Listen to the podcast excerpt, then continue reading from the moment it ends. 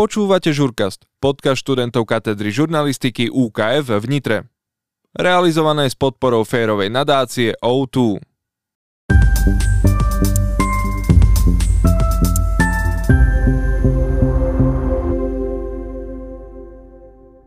Ono sa vždy tak akože ukazuje prstom na tých ľudí, ktorí vymýšľajú hoaxy, ale pravda je taká, že vymysliť hoax je menšia časť roboty. Väčšia časť roboty je dostať ho medzi ľudí. Vidina pravdy ukrytá medzi riadkami milných informácií nás obklopuje z každej strany. Obráťme list a nazrieme spolu s odborníkmi, kam siaha hranica overenej vedy a babských rád. Medicína je tu na to, aby nám pomáhala, nie na to, aby nám škodila. Zázračné vyliečenie choroby či náhle zlepšenie zraku. Práve domáca liečba je v súčasnosti vďačnou oblasťou šírenia nezmyslov. Známy portál dokonca sľubuje zníženie niekoľkých dioptrií do jedného mesiaca. Ako však dosiahnuť takéto výsledky? Vedia nám bylinky reálne pomôcť a kam vlastne siahajú účinky výživových doplnkov? Vyslovene, že by bolo niečo zázračné, že niečo si dám túto tabletku a budem úžasne vidieť, alebo to, tak to zatiaľ neexistuje.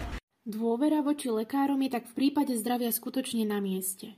Prečo však podliehame skôr neovereným faktom, vníma vedieť Samuel Kováčik jasne. Viacej uveríme tomu, čo nám povie naša teta napríklad, než dátam, ktoré proste prinesú odborníci, lebo ona nám to prináša spolu s nejakými ľudskými emóciami, ktoré sa nám na ňu viažu, ktoré v prípade toho výskumu môžu chýbať. Internetový článok, ktorý láka na okamžité zlepšenie zraku pomocou bylinky, rozoberieme s očnou lekárkou z polikliniky Senium v Martine, pani Andreou Liesnerovou, ktorá nám zároveň priblíži možné spôsoby liečby zraku. Tak ešte raz veľmi pekne ďakujem, že ste prijali pozvanie a vítam vás. Dobrý deň. Ďakujem. Máte skúsenosť, alebo teda stretli ste sa niekedy s tým, že za vami prišiel pacient, ktorý sa pokúšal liečiť zrak o, spôsobom, ktorý zrovna nebol lekársky podložený, či už nejakými tinktúrami a podobne? Mm-hmm. Áno, ako pacienti často skúšajú rôzne také domáce recepty alebo babské rady. Nehovorím, že všetky sú zlé, ale väčšinou teda neprinesú ten želaný výsledok. Často napríklad, teraz sa ma pýtajú na také tie um, rieškované okuliare, čo sa kde si reklamujú, že že perfektne cez ne budú vidieť, že im to zlepší zrak. Alebo často mamičky, keď majú zapálené detičky oči, tak skúšajú materské mlieko. Ako ne, nevravím, že sú niektoré z tých vecí zlé, ale ako ne, neprinesú ten želaný efekt. Keďže tú infekciu nevyliečia, ten zrak tie okuliare nezlepšia. Čiže to sú také veci, ktoré jednoducho nepomôžu. Poznáte naopak aj z prostredia očných lekárov alebo odborníkov, ktorí práve odporúčajú spomínané už prírodné recepty svojim pacientom? Tak e, viem, že sú štúdie, ktoré sa zaoberajú napríklad liečbou suchého oka pomocou akupunktúry a sú tam aj nejaké výsledky, takže nejaké tie stimulačné body, e, keď sú aktivované napríklad konkrétne pri tom suchom oku, tak to pacientom prináša e, úľavu. Takže sú takéto štúdie, ale inak asi neviem o žiadnych iných metodách, že by zrovna nejaký očný lekár sa zameral len na túto liečbu, asi nepoznám žiadneho. Pod týmto článkom práve, ktorý stránka uverejnila, domáca liečba, istý pán v komentári uviedol, že daný recept teda skúšal, poctivo dodržiaval, ale k zlepšeniu nedošlo. Práve naopak sa mu dioptrie zhoršili. Myslíte si, že toto poškodenie bolo v dôsledku toho, že skúšal práve tento recept? To, to si nemyslím, to je možno len taký subjektívny pocit, ako dioptrie ako také, vy veľmi neovplyvnite ničím. Proste to oko má nejakú tú silu lomivú, danú, potom môžu rôzne choroby na to samozrejme vplývať, rast oka na to vplýva. Ale my ako osobne nemáme veľmi ako ovplyvniť proste dioptrie na oku. Čiže nech bude jesť alebo užívať neviem aké vitamíny, kvapkať si neviem aké roztoky do očí, tak vyslovene okuliare neovplyvní. No a myslíte si, že tak vo všeobecnosti podobné spôsoby liečby dokážu akože zrak poškodiť?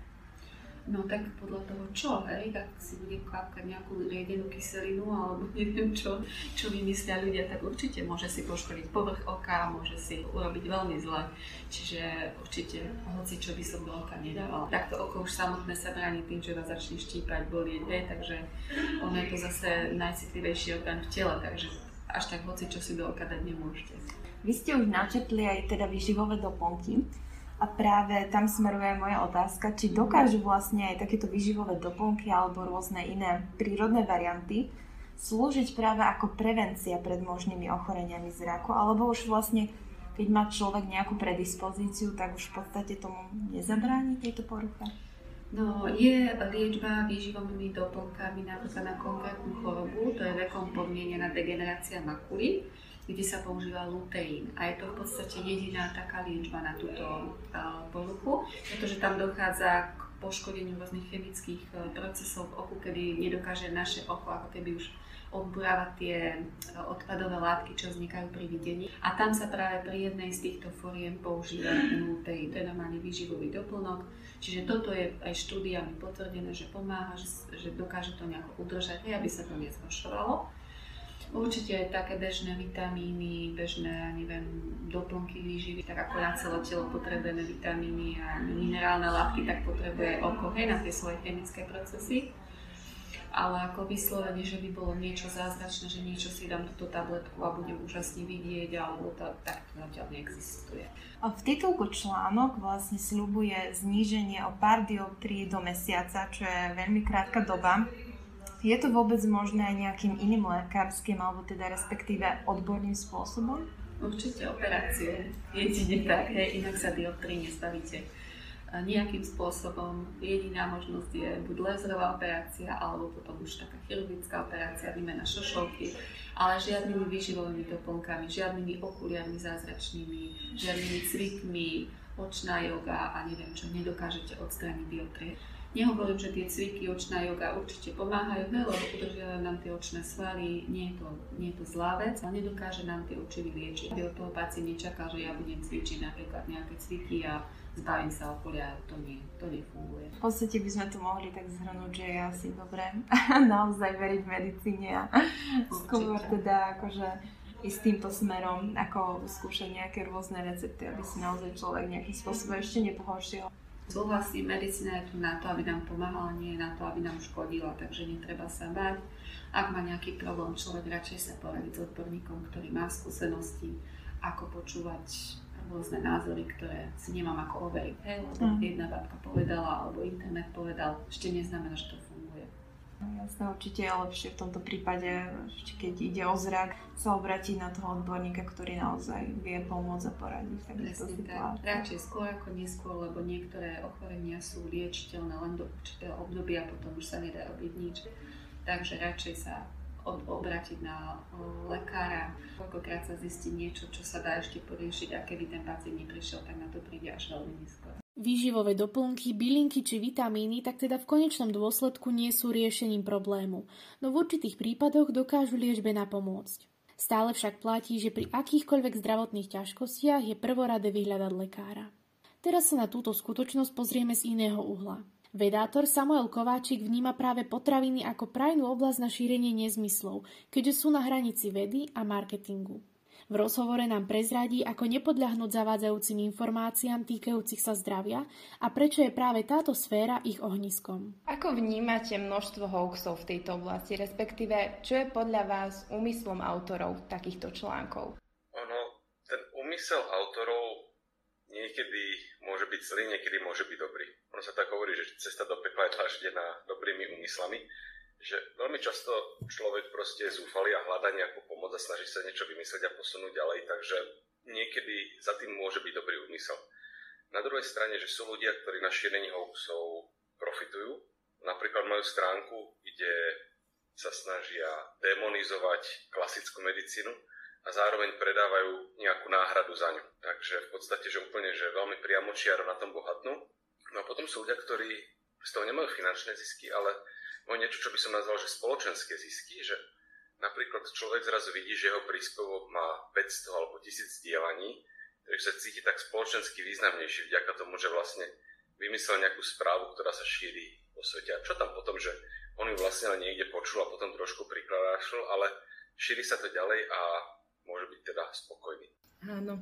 A prečo teda podľa vás uh, ľudia dôverujú práve takýmto internetovým portálom, než práve odborníkom v danej oblasti? Asi kvôli tomu, že my sme sa vyvinuli ako spoločenské bytosti a naša medziludská interakcia nie je nastavená na taký vedecký štýl komunikácie, že vyjadrovať sa pomocou faktov, grafov, analýz a podobne. Viacej uveríme tomu, čo nám povie naša teta napríklad, než dátam, ktoré proste prinesú odborníci, lebo ona nám to prináša spolu s nejakými ľudskými emóciami, ktoré sa nám na ňu viažu, ktoré v prípade toho výskumu môžu chýbať. Že ono je to čiastočne len o tom, ako sme zvyknutí fungovať ako ľudia, čo neznamená samozrejme, že to je správne, lebo vieme, že proste aj medziludské vzťahy nie sú garanciou nejakej pravdivosti.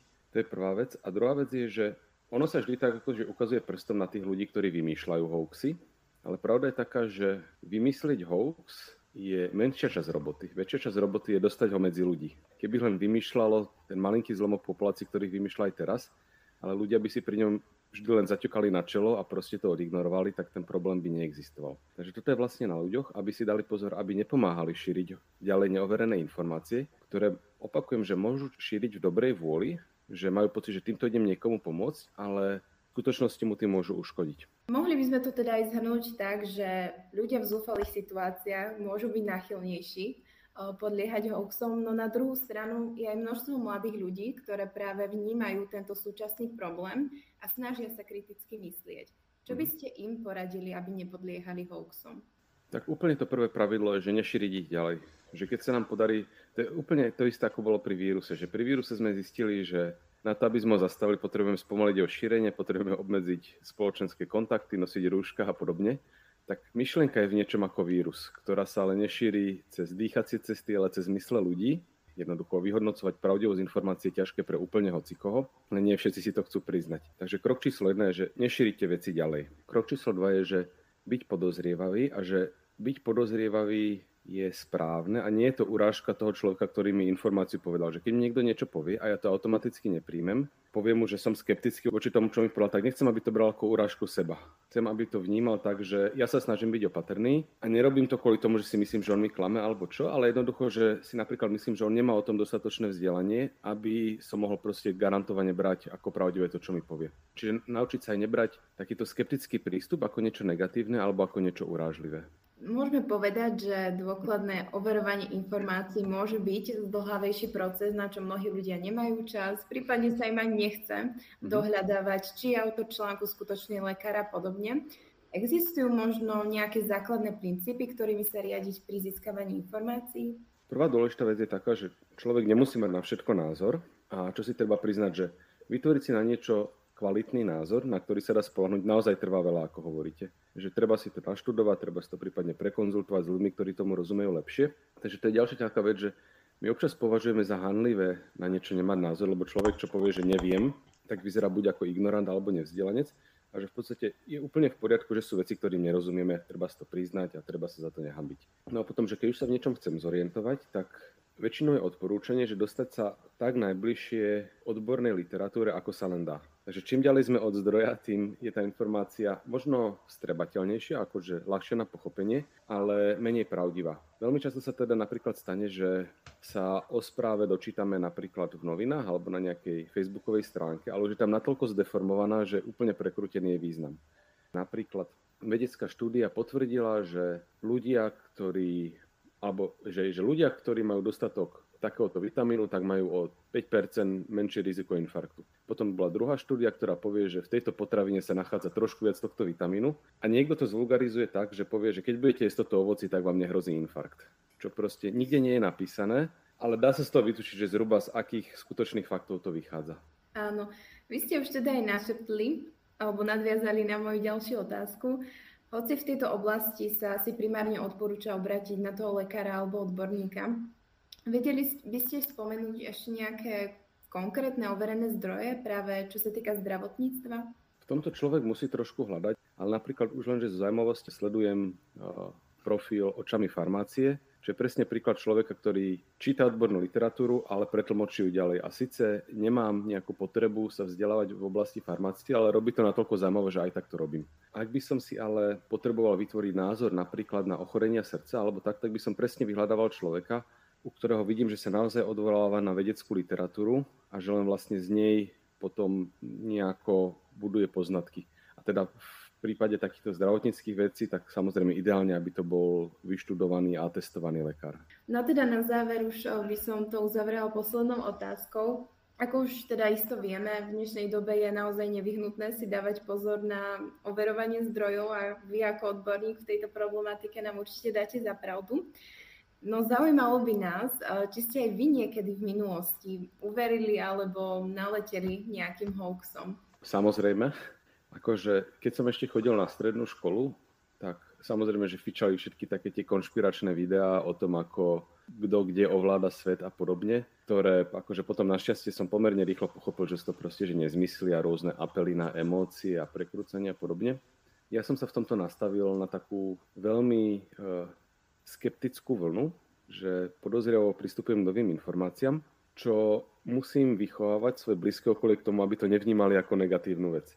Často sa mi stane také, že ono to v podstate nie sú že hoaxy, ale hovorí sa tomu, že apokryfné historky, že rozprávame o ľuďoch veci, ktoré oni v skutočnosti nespravili, pripisujeme im činy, ktoré neurobili a pripisujeme im citáty, ktoré nikdy nepovedali. Toto sú také v podstate, že nevinné dezinformácie, ktoré medzi nami komunikujú, alebo sú ľudia, ktorí upozorňujú na to, že by sme si mali dávať pozor, že dezinformácia a misinformácia, že jedno je, že nesprávna informácia, a druhé, že úmyselne nesprávna informácia že toto sú také, že neumyselné proste veci, ktoré si tradujeme. Tak e, touto cestou vám chcem teda veľmi pekne aj poďakovať, že ste si na nás našli čas. Ďakujem za pozvanie, veľmi som to užil. Aj my ďakujeme. Ak vás táto epizóda zaujala, vypočujte si aj ďalšie časti našej série podcastov. Spoločne sa pokúsime zorientovať v kolotočí správ a nájsť odpovede na rozličné otázky. Sme radi, že ste nám venovali váš čas.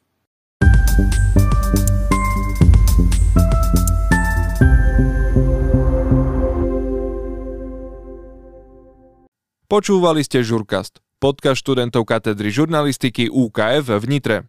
Realizované s podporou férovej nadácie O2.